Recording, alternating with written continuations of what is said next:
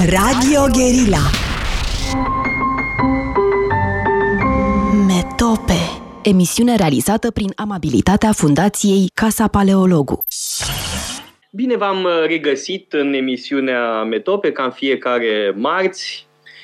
Vă rog să mă iertați, dar o să vorbim despre mine de data asta și anume despre cartea pe care tocmai am publicat-o, tocmai a venit zilele trecute de la tipografie. Stăm cu mormane de cărți în demisolul casei.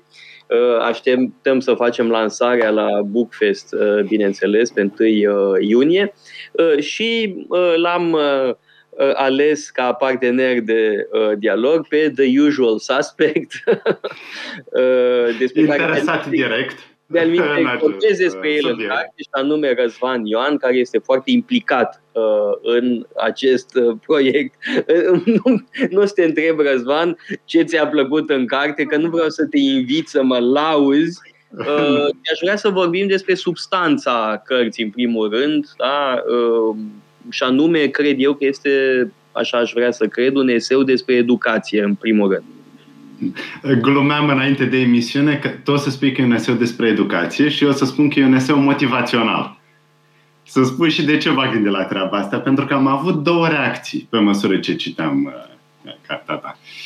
Pe de o parte, cred că este foarte motivantă. Bun, deci este un eseu despre educație, este un eseu despre biografia ta intelectuală, sigur, într-o anumită măsură, în măsura în care este relevant pentru Casa Paleologu, și cred că e foarte motivant pentru oricine vrea să meargă pe drumul ăsta, sigur, mai ales pentru tineri.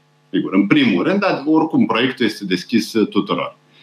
Dar, pe lângă aspectul ăsta, este și un pic intimidant pentru oricine, pentru că, bineînțeles, vorbești despre toate lecturile tale, vorbești despre meditațiile tale asupra lui Tucidide, Homer, până la Schmitt. Schmitt, despre care ți-ai scris teza de doctorat. Dar cele două dimensiuni, cred eu, merg bine împreună. Ar trebui să fie... Orice lucrare despre educație ar trebui să combine cele două aspecte. Da, pentru că în România se vorbește foarte mult despre educație și pe mine a început să mă obosească această vorbărie permanentă despre educație neurmată de nimic. Și mai cu seamă neurmate de exemple concrete. Da, spune lumea cât de importantă este educația, cât de mult ar trebui să investim în educație. Realitatea este fix pe dos, că poporul român nu dă prea multe parale pe educație. Și nu e doar vina guvernanților că educația este așa cum este în România. Și spun că este un eseu despre educație pentru că sigur vorbesc despre mine în mare măsură. Sigur că este o carte parțial autobiografică, dar vorbesc despre mine ca elev, ca student și apoi ca profesor. Și mă interesează, cred, mai puțin persoana mea sau va interesa mai puțin persoana mea decât ce se poate învăța din acest parcurs. Pentru că, în plus, e vorba de un proiect la care și tu participi din... cu toată forța și cred că e într-adevăr un proiect foarte important în societatea românească. Și tare mă bucur că nu sunt singur, da? Că ești și tu și atâția alți lectori excelenți. Pe care îi menționezi în carte, da. Și lista a început să fie mai lungă acum. Da, de când avem cursurile online. Sigur, da, pentru că Anca Dan, de pildă, sau Alin Fumurescu, sau Mihaela Timuș, sau Alin Suciu, sau Florin Deleanu. Florin Deleanu, care e la Tokyo, da? Bun, sunt lectori extraordinari pe care nu i-am fi putut avea dacă nu făceam cursurile pe Zoom. Bun, acum cred că prima întrebare, de fapt, este de ce ai scris, domnule, carte? Ce ai vrut să obții? Bun, ai... Începând deja să răspunzi la întrebarea asta, că este un manifest pentru importanța educației. Importanța care a scăzut și e adevărat că nu este vorba doar de interesul guvernanților sau doar de banii investiți. Că educația, până la urmă, ca orice efort autentic, nu se rezumă la bani. Sigur că sunt o condiție necesară. Dar e vorba de un anume etos, de anumită tărie de caracter. Asta, iarăși, mi se pare important la parcursul pe care mai ales să-l descrii. Da, așa este. Adică, bun, sigur că, fără îndoială, mi-a făcut plăcere să povestesc niște lucruri. Că mă întreb de ce am scris. Pentru că mi-a făcut plăcere. Eu sunt foarte leneș la scris. Știu că scriu bine, da? Că am moștenit asta, sigur că da. Scriu bine, știu asta și mi iese din primul jet. Însă sunt destul de leneș și explic la un moment dat și de ce. Pentru că din cursul studiilor mele am rămas cu un anumit complex al impostorului, care evident că e comic. Eu însumi mă amuz văzând acest complex al impostorului la mine, dar care tocmai mă face să pregătesc foarte mult totul, da? Și să citesc foarte mult și să nu mă consider expert în chestiuni pe care de-alminteri le cunosc foarte bine. Știi foarte bine și tu că n-am ținut un curs despre Noica, având sentimentul că nu știu destul. Evident că știu destul, mai sunt vreo 2-3 în România care știu mai mult decât mine. Persoane însemnate. Nu sunt mulți, dar cu toate astea n-am făcut-o și așa se întâmplă și cu alte subiecte. La fel, nu-mi vine să scriu dacă au scris alții mai bine despre un subiect. Da? Și mă gândesc că alții sunt mai talentați decât mine. Deci am o greutate în a mă apuca de scris. Mi-a făcut plăcere să depăn amintiri. Ai văzut că e vorba destul de mult despre mama mea care îmi citea în copilărie din Iliada, din Odiseea, din Eneida, din Shahnameh. De-alminte, trebuie să spun aici ceva, că primul lucru pe care l-am cerut Mihaelei Timuș, da, marea noastră specialistă în zoroastrism, da? Cea mai mare iranistă din România și singura iranistă din România. Primul lucru pe care l-am cerut a fost să țină un curs despre Shahnameh. De ce? Pentru că atunci când eram mic, mama îmi povestea din Shahnameh și zilele trecute, făcând ordine în casă, am găsit o bucată mare de carton pe care îmi făcuse o schemă cu genealogia personajelor principale din Shahnameh. Așa că pentru mine cursul Mihaelei Timuș despre Cartea Regilor a lui Firdusi este o încântare. Într-un fel mă reconectez cu povești pe care mi le spunea mama în copilărie. Deci da, plăcerea este o parte de răspuns, iar cealaltă parte de răspuns e legată de faptul că eu cred că e esențial nu doar să spunem generalități despre educație, ci să și arătăm cum funcționează. Exact, folosul. Pentru că zici în carte, la un moment dat, că ceea ce speri este să fie în același timp și plăcut și util ca profesor. Evident, plăcere celor care te ascultă, dar și să fii de folos, să aduci ceva important. De asta mi-a plăcut foarte mult atunci când ai zis că nu ți-ai făcut griji atunci când a venit pandemia peste noi, atunci când a venit criza asta, întrucât ceea ce oferi tu și ceea ce oferim noi aici este ceva la mare căutare. Și anume, noi oferim oamenilor instrumente, să spunem, pentru a-și pune problemele cele mai importante. Da? Discutând despre marile cărți ale omenirii, de la Iliada și Odiseea până la Nietzsche, Heidegger, Descartes și așa mai departe, vorbim despre ceea ce este cu adevărat important. Și până la urmă asta este misiunea care ne aduce împreună. Și mai e ceva, uitându-mă la emisiunea pe care ai făcut-o săptămâna trecută cu Valeriu Nicolae. Spune Valeriu la un moment dat că s-a întors în țară pentru că aici a simțit că se simte cel mai util, cel mai folositor. Și mare lucru să te simți folositor. Da, Valeriu Nicolae a putut să dea un răspuns foarte nobil. Eu o să dau un răspuns mult mai dezamăgitor, poate, pentru unii.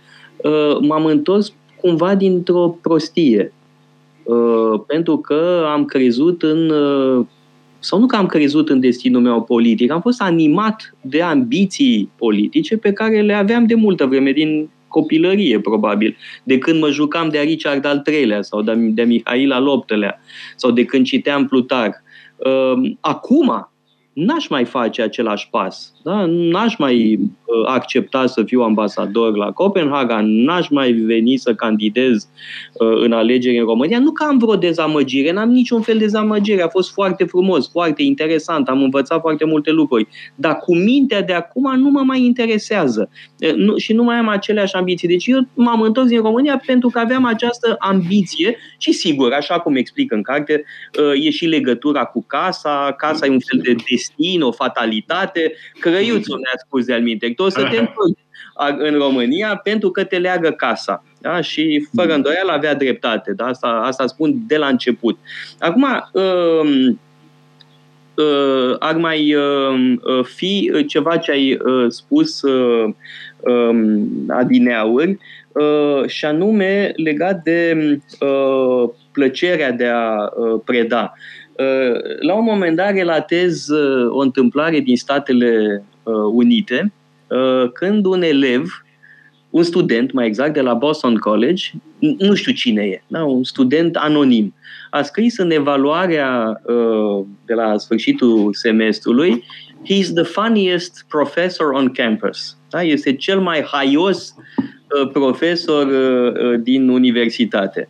Și asta mi s-a părut, de fapt, esențial. Acest student anonim mi-a revelat stilul de predare. Da? Și asta încerc să fiu, dacă pot, nu știu dacă îmi iese întotdeauna, să fac știința de carte amuzantă, plăcută. Și în sensul ăsta sunt montenian. Dacă și Montaigne spune, dacă adevărata filozofie este voioasă, este mereu veselă, și chiar uneori nebunatică. Nu, eu, să știi, din contră, cred că adevărata învățătură să fie foarte serioasă, riguroasă și fără râsete. De altfel, povestește nu carte. Nu te cred. Povestește carte cu, despre profesorii pe care a avut în Franța și vorbește, printre alții, despre un Monsieur Duget. Monsieur Duget, pe care îl prezinți în culorile cele mai roze. Pentru că era bun ca profesor. Era un strict raționalist, cartezian și kantian, care nu gusta deloc citatele mele din Dionisie Areopagitul și Soloviov. Și eu mi-am notat aici subtextul tău, îmi place tipul. Dar citește, te rog, în continuare ce s-a întâmplat cu Duget. Ia să vedem. Pentru că într-o bună zi, așa citește tu. Cineva a scris pe catedră Duget aufklärer de merde. Adică Duget iluminist de căcat. Iar eu am șters injuriosul mesaj de teamă că m-ar fi putut bănui pe mine.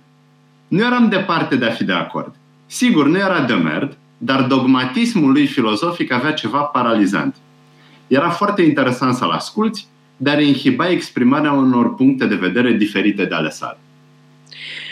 Asta nu ți-a plăcut. Acum, tocmai că am vorbit și de alți profesori pe care i-am avut în liceu sau în clas prepa și el, fără îndoială, era foarte bun în cursuri magistrale. Însă ce apreciez, ce am apreciat la alți profesori este tocmai faptul că îi încurajau pe elevi și pe studenți să gândească pe cont propriu și să spună ce gândesc. Da, și am avut câteva exemple, le evoc în carte, minunate. Da? Un profesor din liceul catolic unde am studiat, un profesor de filozofie, da? Care era foarte implicat ca catolic. Da? De asemenea, profesori de la Henri IV. Da? Profesorul Gurina, care era foarte în vârstă și fusese coleg de cameră cu Althusser, da? Marele filozof marxist. Îl știa foarte bine pe Althusser, îl detesta, îl considera un gangster, efectiv un gangster intelectual și spunea că nu și-a asasinat nevasta într-un moment de rătăcire, da, de boală psihică, ci pur și simplu pentru că era un asasin cu sânge rece. Da? Și mi s-a părut extraordinară, mă rog, părerea asta unui om care îl cunoscuse bine pe Althusser. De-al minte, domnul Gurina mai trăiește, iar fiul lui este un foarte mare specialist în filozofie stoică.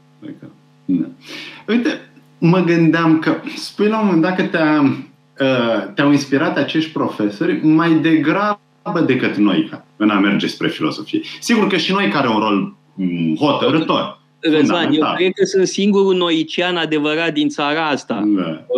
Pentru că ceea ce facem noi, da, ceea ce facem împreună, este un program paideic, uite, ca să folosim formula lui Liceanu, foarte coerent și chiar ne ținem de asta, fără compromisuri, fără să coborâm ștacheta și, din fericire, cu destul de mare succes. Însă, așa cum spun în carte, ce facem noi seamănă mai degrabă cu o altă inițiativă de-a lui Noica, nu cea de la Păltiniș, ci inițiativa lui Noica de la Andronache. Noica era un foarte dotat transmițător de cunoaștere, un foarte bun profesor. N-a avut șansa să fie profesor în România. Însă proiectul lui legat de Andronache, școala de la Andronache, seamănă destul de mult cu ce facem noi. De altfel, eram foarte curios să te întreb, când ai scris cartea, ce modele ai avut în minte sau la ce alte cărți asemănătoare te-ai gândit? Mă gândesc sigur la câteva din spațiul românesc, de limba română, dar bun, Jurnalul de la Păltiniș, evident, Zbor în bătaia Săgeții, care au asemănări importante cu ceea ce propui tu. Nu știu, te-ai mai gândit la alte exemple de la noi sau de aiurea? Uite că îmi pui o întrebare dificilă, nu-mi dau seama. Da, e o componentă de autobiografie intelectuală pe care am... Mă rog, să există prototipuri ilustre pentru așa ceva, nu știu... Rousseau, de pildă, sau Gibbon, sau Berdiaev, mă rog, o sumedenie de autobiografii intelectuale, dar aici, cum bine spunea, e vorba și de un manifest educațional. Mă rog, ar fi multe exemple, că eu sunt un mare devorator de biografii. Inclusiv biografii și autobiografii intelectuale. Trebuie să luăm o scurtă pauză publicitară și poate mă mai gândesc la întrebarea ta în timp ce ascultăm publicitățile. Metope. Emisiune realizată prin amabilitatea Fundației Casa Paleologu. Venit în direct împreună cu Răzvan Ioan și vorbim despre cartea mea, mai exact despre proiectul nostru comun, Casa Paleologu, școala pe care o dezvoltăm împreună. Și Răzvan mi-a pus o întrebare legată de modele. Trebuie să spun, n-am prea avut modele în minte. Sigur că există precedente. Da? Nu știu, The Education of Henry Adams. Da? E o carte faimoasă în literatura americană. Da? Un descendent al faimoasei dinastii politice Adams. Sau, nu știu, autobiografia lui John Stuart Mill. La fel. Da? Este o carte clasică despre formarea unei minți. În România, tu ai menționat cartea lui Liceanu, Jurnalul de la Păltiniș și Zbor în bătaia Săgeții. Zbor în bătaia Săgeții e foarte mult povestea unui parcurs intelectual. Da, e vorba de formare intelectuală. Da, iar în cazul Jurnalului de la Păltiniș, într-adevăr, e vorba de un model. Și în sensul ăsta... Poate că, eventual, cartea mea combină câte ceva din ambele. Adică vorbesc și despre formația mea și despre proiectul nostru. Da? Și cum funcționăm, care este spiritul în care lucrăm, valorile care ne aduc împreună, toate lucrurile astea. Însă, bun, astea sunt elemente, da, evident, care se regăsesc în ambele cărți ceva mai vechi în română. Dar nu am pus problema acestor modele, că, de să spun, marele model e poate Montaigne, da? Vorbesc destul de mult despre el în carte. Dar uite, dacă nu o să spui tu, și nu știu dacă te-ai gândit la dimensiunea asta, Oba, eu m-am gândit imediat la o biografie, la o viață în stilul lui Plutarh. Mă rog, în general, în stilul antic. Asta pentru că Plutarh ție-ți place foarte mult. Ai făcut nici nu mai știu câte cursuri despre el. Termin o carte despre el acum. Să știi, chiar azi dimineață am terminat capitolul despre Tezeu și Heracle și mai rămâne un capitol de rescris, cel despre Licurg și Solon. După aia să scriu concluzia și mergem din nou la tipografie. Da, ești foarte prolific. Mai vorbim despre o carte, da? Și... Dar stai să mai spunem ceva, că împreună lucrăm la o carte de controverse. Da, te plângeai că nu ești prolific mai devreme. Acum un sfert de oră chiar nu ne ziceai. Chiar nu. Păi, stai un pic, tatăl tău când s-a apucat de scris? Tata, sigur, a scris tot săracul în închisoare, săracul n-a putut să publice. Ani de zile a fost căutat de securitate. Nu, tata a avut o mare efervescență creativă după ce a ieșit din închisoare. Pentru că se gândise foarte mult, da? 4 ani de zile a tot gândit la ce urma să scrie. Eu n-am nevoie de asemenea stimulente sau n-aș vrea să am nevoie de asemenea stimulente pentru creativitate. Da, chiar dacă mai suferă efervescența. Da. Da, m-am gândit la asta pentru că, bineînțeles, o viață antică nu este doar o biografie. La fel, Evangheliile intră în același stil literar. Nu e vorba de... Răzvan, te opresc. Mai e puțin și o să compar cartea mea cu Evangheliile. Dar nu le compar, stai. Nu, e vorba de același stil literar. Eu cred că ăla e modelul pe care l-ai avut în minte, pe conștiință. A urmat să relatez și miracole. Cum am mers pe apă și cum pescuiesc suflete. Ei, dar uite, stai, viețile lui Plutarh nu au, mă rog. Adevărul că Sfântul Pavel are ceva de profesor itinerant. Da. Și e faza aia extraordinară când vorbește și cineva adorme și cade de la etaj. Este extraordinar. Și mai este de asemenea continuarea în faptele Teclei. Tecla se îndrăgostește de inteligența lui Pavel, nu-l vede, că el e, mă rog, trecut de 50 de ani, cu burtică, nu foarte frumos, dar îl aude vorbind și este atât de încântată încât renunță la orice alt proiect matrimonial și îl urmează.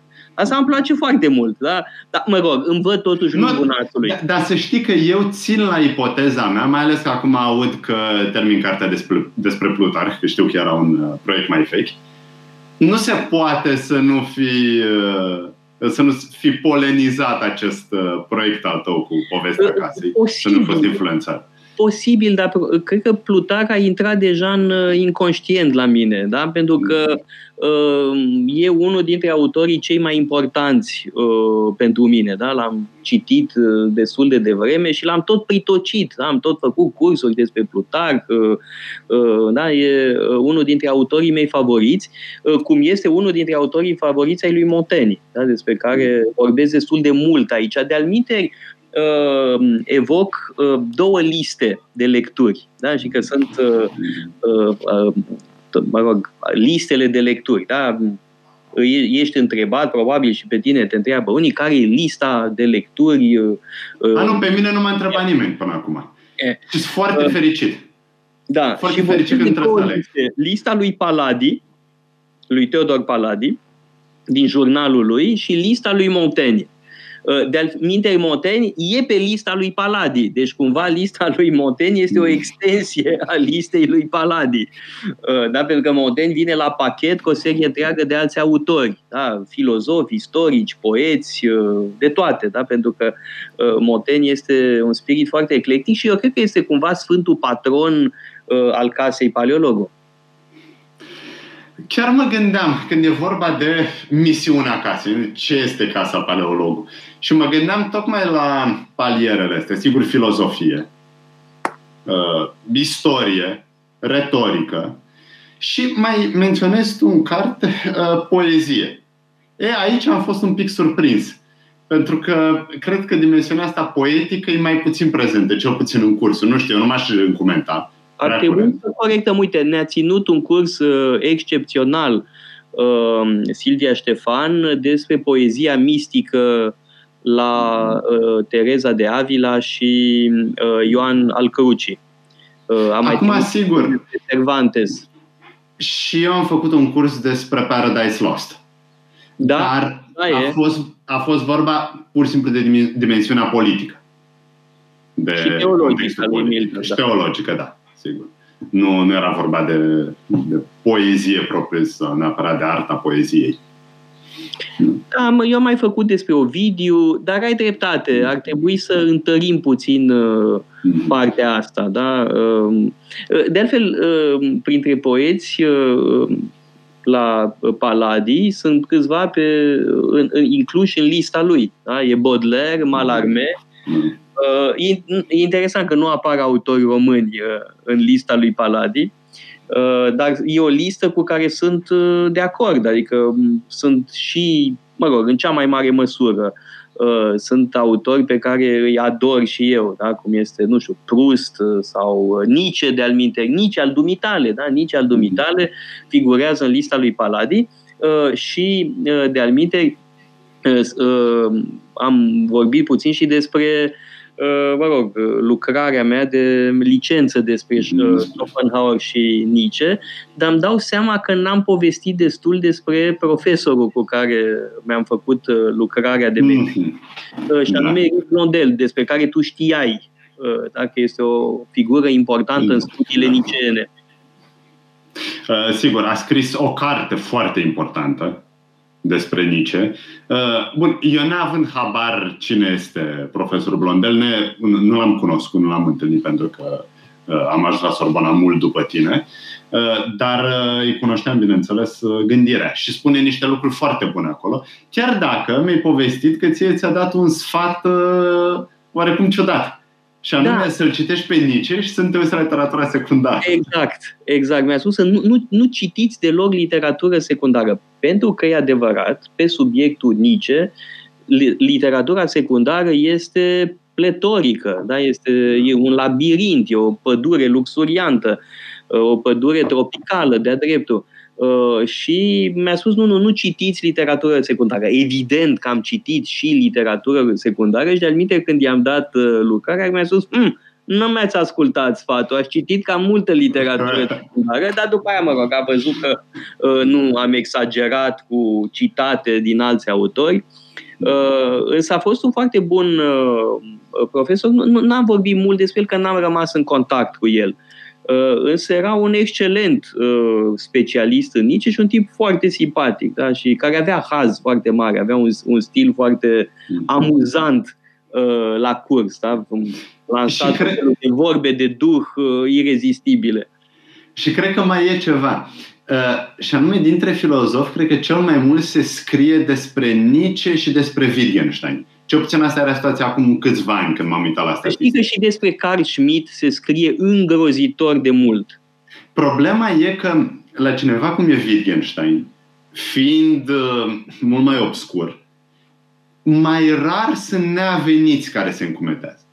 Pe când la Nietzsche... La Nietzsche e plin de neaveniți. Da. Da, evident. E foarte... La Nietzsche e foarte important, în primul și în primul rând, să faci diferența între ceea ce merită citit și ceea ce nu merită citit. Asta e primul pas. Absolut. Și mi închipui că la Carl Schmitt la fel. Pentru că iarăși toată lumea își dă cu părerea despre politică. Deci... Da, și mai e ceva. Carl Schmitt este good for boxing. Da? E un sac de box excelent. Poți să spui orice despre el, pentru că oricum e un personaj... mă rog, controversat, detestat și așa mai departe, da? Și atunci e foarte bun de dat pumnii în Carl Schmitt, indiferent că pumnii respectiv sunt meritați sau nu, că unii pumni sunt meritați, dar e good for boxing și atunci asigur că produce o literatură secundară infinită, uneori proastă, da? Însă mai e un alt aspect. Schmitt, într-adevăr, a influențat și influențează curente foarte variate. Este gânditorul politic cel mai mult plagiat din ultimele secole. Da, foarte multă lume a preluat idei, teorii de la el fără să-l menționeze. Mă rog, în ultima vreme îl și menționează, care a devenit citabil, să spunem. Dar este citat de oameni cu care el n-ar fi avut niciun fel de legătură. Da, Dugin, de exemplu, în Rusia se gargarisește non-stop cu Carl Schmitt, dar sunt și ultrastângiști. Da, cum e, nu știu, Chantal Mouffe, da, care tot așa se revendică de la Schmitt. Există o categorie de marxisti schmittiani. În Italia, mai cu seamă, a apărut în anii 60 această categorie de marxiști schmittieni. Și, practic, tot spectrul politic, de la ultra-extrema stângă până la ultra-extrema dreaptă, se poate revendica pe undeva de la Carl Schmitt. Și există și liberali schmittieni, culmea. Da? Schmitt fiind un critic al liberalismului, chiar un critic foarte pertinent, aș spune, al liberalismului, dar există și liberali schmittieni.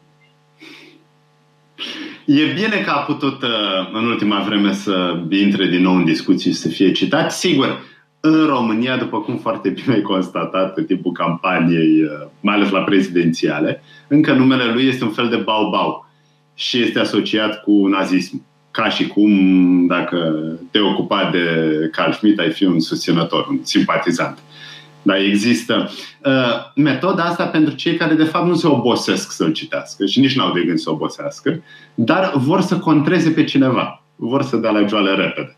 Dar bun, hai să-i lăsăm deoparte pe aceștia și să vorbim despre ce înseamnă să fii un profesor, ce înseamnă să împărtășești cuiva din cunoștințele tale și din dorința de a învăța. Că până la urmă asta vrei să faci. Nu, de la, începând cu cei mai tineri cursanți, care sunt copii, apropo, până la cei mai în vârstă. Care sunt octogenari. Octogenari, da. Avem, trebuie spus asta, o paletă foarte largă, de la 7-8 ani. Da? Cursuri speciale pentru copii. Gabriela, Timur, da, sunt copii care au fost la cursurile noastre. Sunt foarte simpatici. Tu nu-i știi. Tu te-ai rezervat pentru adolescenți.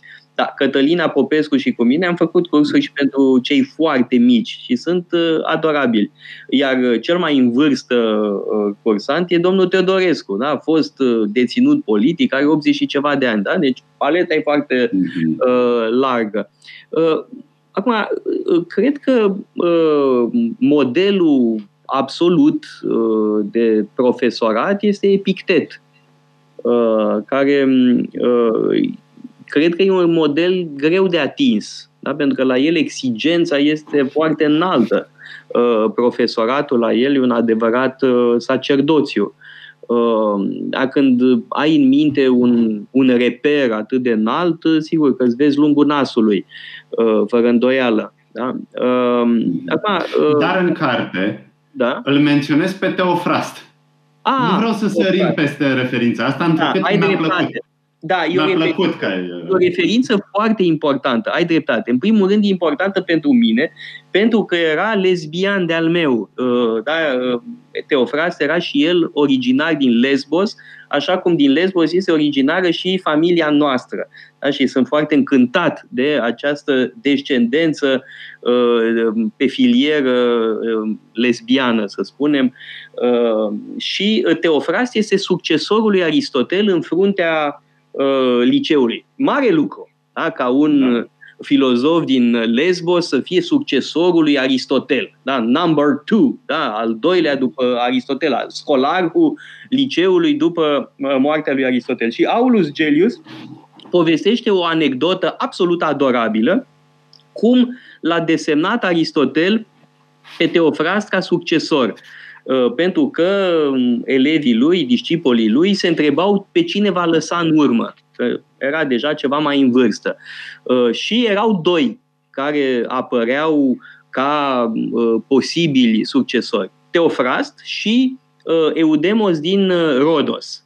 Și atunci Aristotel, povestește Aulus Gellius, a cerut să-i se aducă vin din Lesbos și vin din Rodos.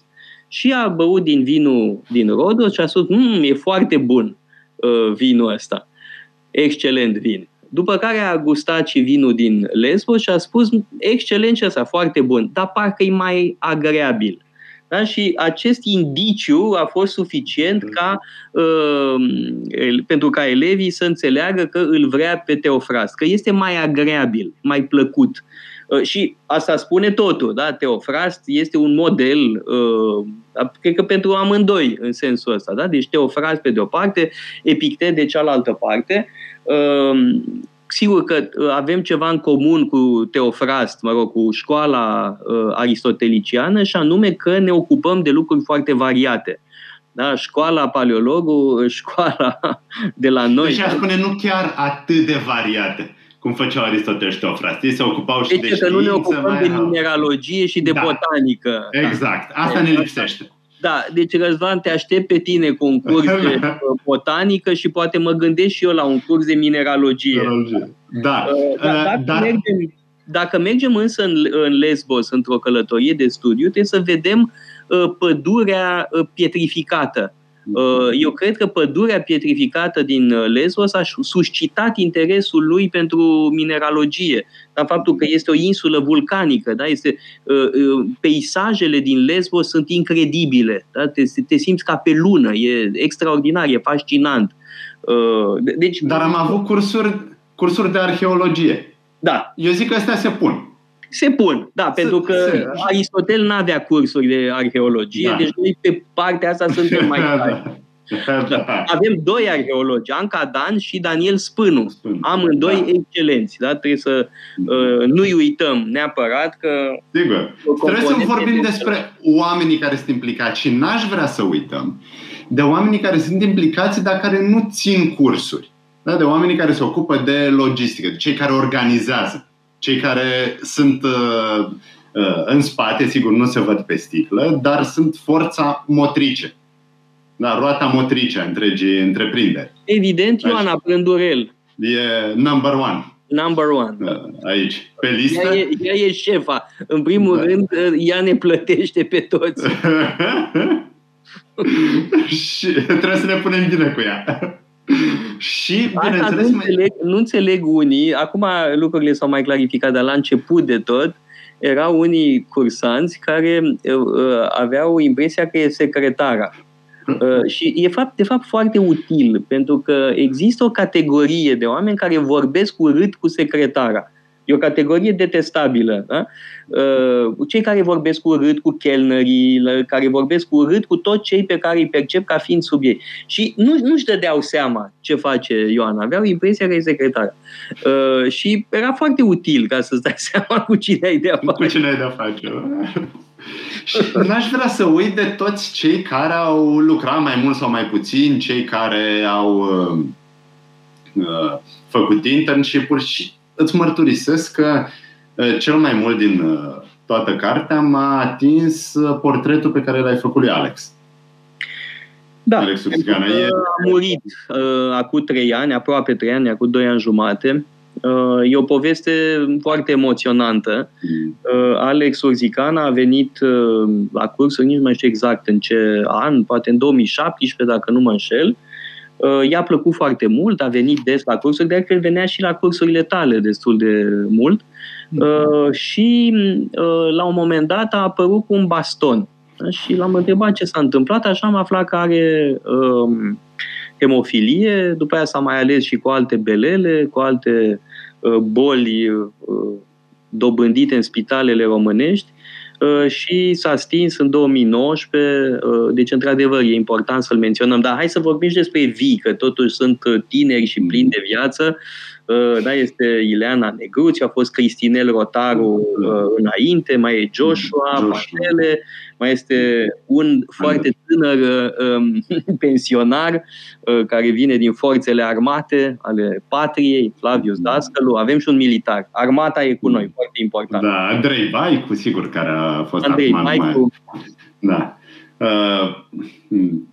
Toți cei care se ocupă de lucrurile care nu se văd, dar care sunt de fapt esențiale și care ne lasă pe noi să ne vedem de treabă. E mare lucru, pentru că dacă ne uităm la școli, universități, oricum ceea ce se întâmplă în sistemul de stat mai ales,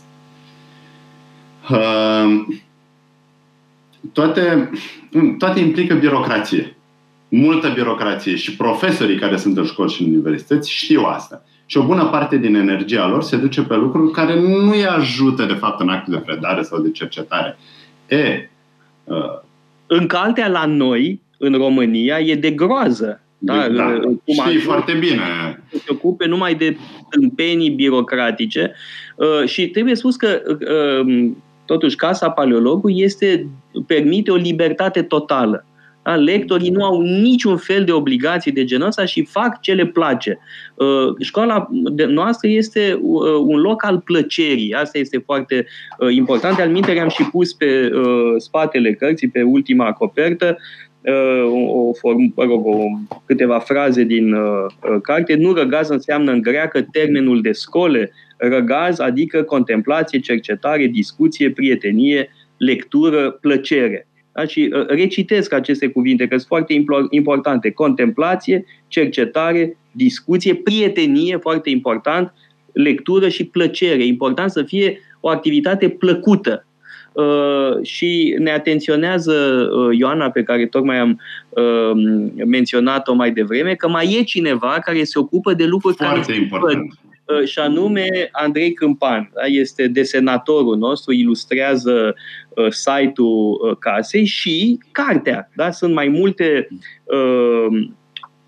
desene de ale lui în carte. Da? Un desen cu cei 4 magnifici, adică Noica, Steinhardt, Sergiu al George și tatăl meu, apoi profesorii pe care i-am avut, Harvey Mansfield, Pierre Manon, François Bonnardel, sunt și ei în carte, Schopenhauer, Plutar, da? Sunt mai multe desene care cred că fac lectura foarte agreabilă. Acum trebuie să mai spun un lucru care poate e un detaliu insignifiant, dar pentru mine contează. Cred că am ajuns la o vârstă în care mă enervează cărțile cu litere puchinoase.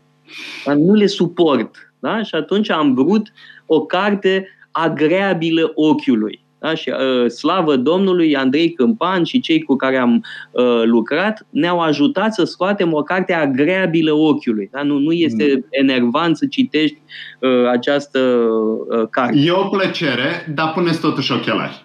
Nu-i prima dată când îți zic. Pentru cartea asta n-am nevoie de ochelari. Da. Nu vreau să trecem peste subiectul plăcere. Înainte de a spune că asta e poate lucru care îmi place cel mai mult, și anume că la Școala Paleologu nu vine nimeni din obligații. Nici profesorii, nici cursanții. Nimeni, pentru că nu oferim aici nimic altceva decât cunoștințe, decât discuții despre teme pe care considerăm importante. Nu se întâmplă ca la școală, unde ai note, unde te duci, poate că trebuie să iei o diplomă, cum se mai întâmplă. Sigur, unii studenți, unii elevi, unii profesori sunt foarte motivați în proprie inițiativă, dar alții se duc acolo ca să bifeze. Ori aici nu se poate întâmpla așa ceva. Asta e o frumusețe sau asta e una din dimensiunile. Asta explică de ce și avem cursanți cu care ne place să interacționăm. Da? Că interacțiunea cu ei este o plăcere. Da? Sunt instituții în care pentru profesori este o belea, o corvoadă să se ducă la cursuri, pentru că au de-a face cu studenți care de fapt nu vor altceva decât o diplomă cu o ștampilă și atât.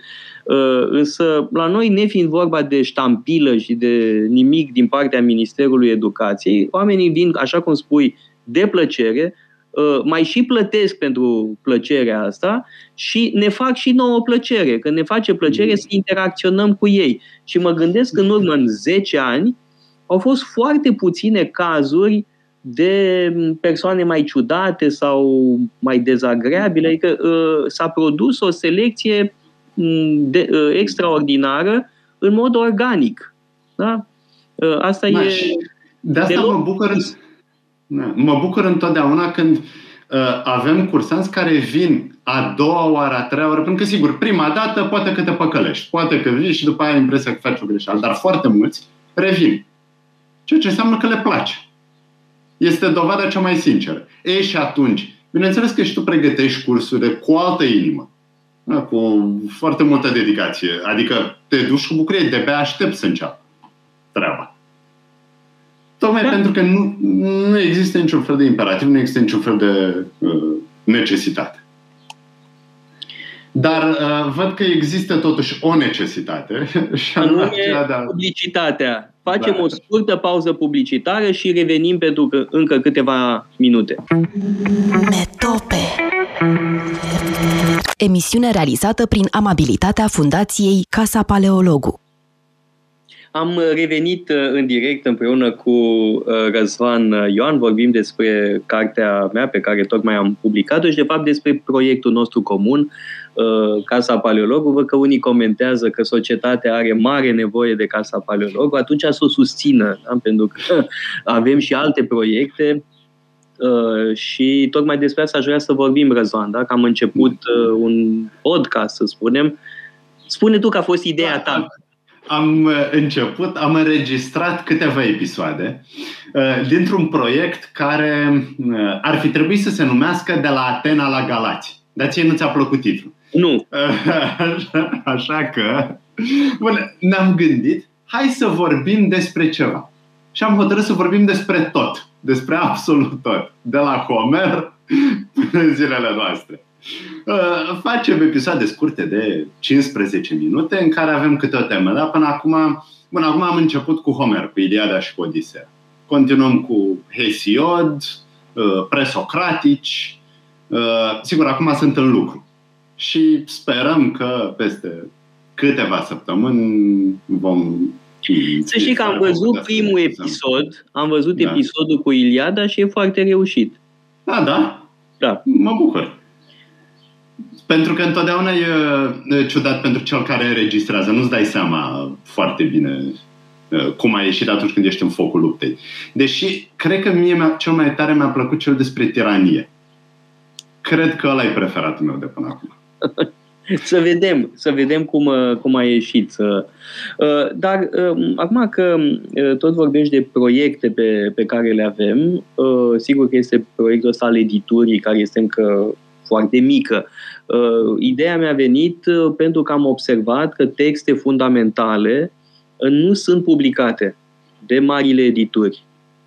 Mă gândesc la Polirom, Humanitas, alte edituri importante din România care nu publică texte absolut fundamentale. Plutar, Herodot, Cicero.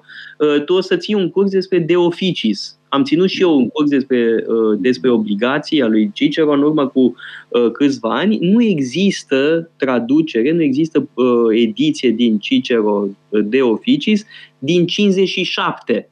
Au trecut peste 60 de ani. Este o rușine.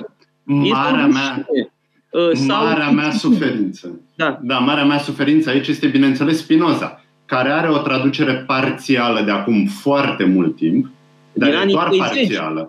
Da, etica. În anii 30 mai ești tratatul teologico-politic. Sigur sunt foarte importante, dar nu singurele și nu sunt aduse la zi. Și cum foarte bine spuneai, Cicero... Bun, din stoici s-a mai tradus, sigur, slavă Domnului. Da, pentru că există o modă americană stoică. Da? Și au aflat... Da, Cicero, noi. Da, fiind așa pe jumătate, să spunem, stoic... Tucidide, Războiul Peloponesiac este una dintre cele mai importante cărți de teorie politică, de relații internaționale, de strategie care s-au scris vreodată. Este printre primele 3 cărți în materie de diplomație și geopolitică. Este o carte absolut fundamentală. Nu a mai fost republicată din anii 60. Nu e o rușine pentru...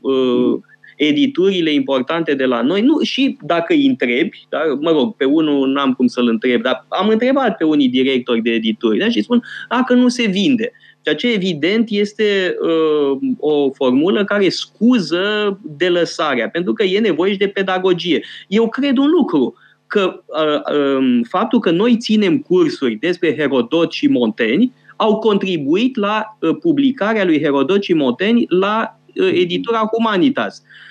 Sunt convins că există o legătură. Dacă am făcut foarte multe cursuri despre Herodot și Montaigne și uite că s-a întâmplat acest lucru. Slavă Domnului!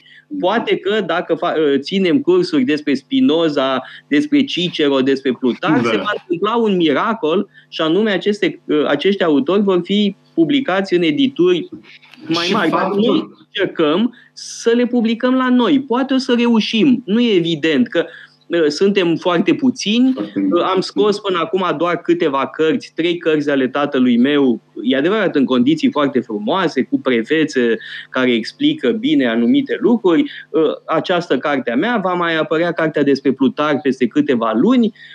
Mai este și domnul Teodorescu care și-a publicat cartea la noi, dar avem numai câteva cărți publicate, dar nu suntem cu adevărat o editură, mă rog, solidă. Dar însă și faptul că noi putem să ținem aceste cursuri și există interes pentru ele, asta înseamnă că există interes pentru acești autori. E cea mai bună dovadă. E clar. Și nu doar în București, acum de când am făcut cursurile online, știm că există acest interes peste tot. E foarte simplu. Am făcut un mare serviciu editurilor pe care le-am menționat, Humanitas, Polirom, 3 și așa mai departe. Da. Am făcut un mare serviciu, cred eu, temelor care merită discutat. Și autorilor și mai cu seamă celor care vor să învețe și să afle lucruri importante. Acestea fiind zise, cred că ar trebui să ne oprim, pentru că subiectul este inepuizabil și ne face atâta plăcere să vorbim despre el, însă cred că trebuie să ne punem pofta în cui și să dăm ascultătorilor noștri întâlnire săptămâna viitoare, tot așa, la ora 2, la Metope. Metope, emisiune realizată prin amabilitatea Fundației Casa Paleologu. Radio Guerilla.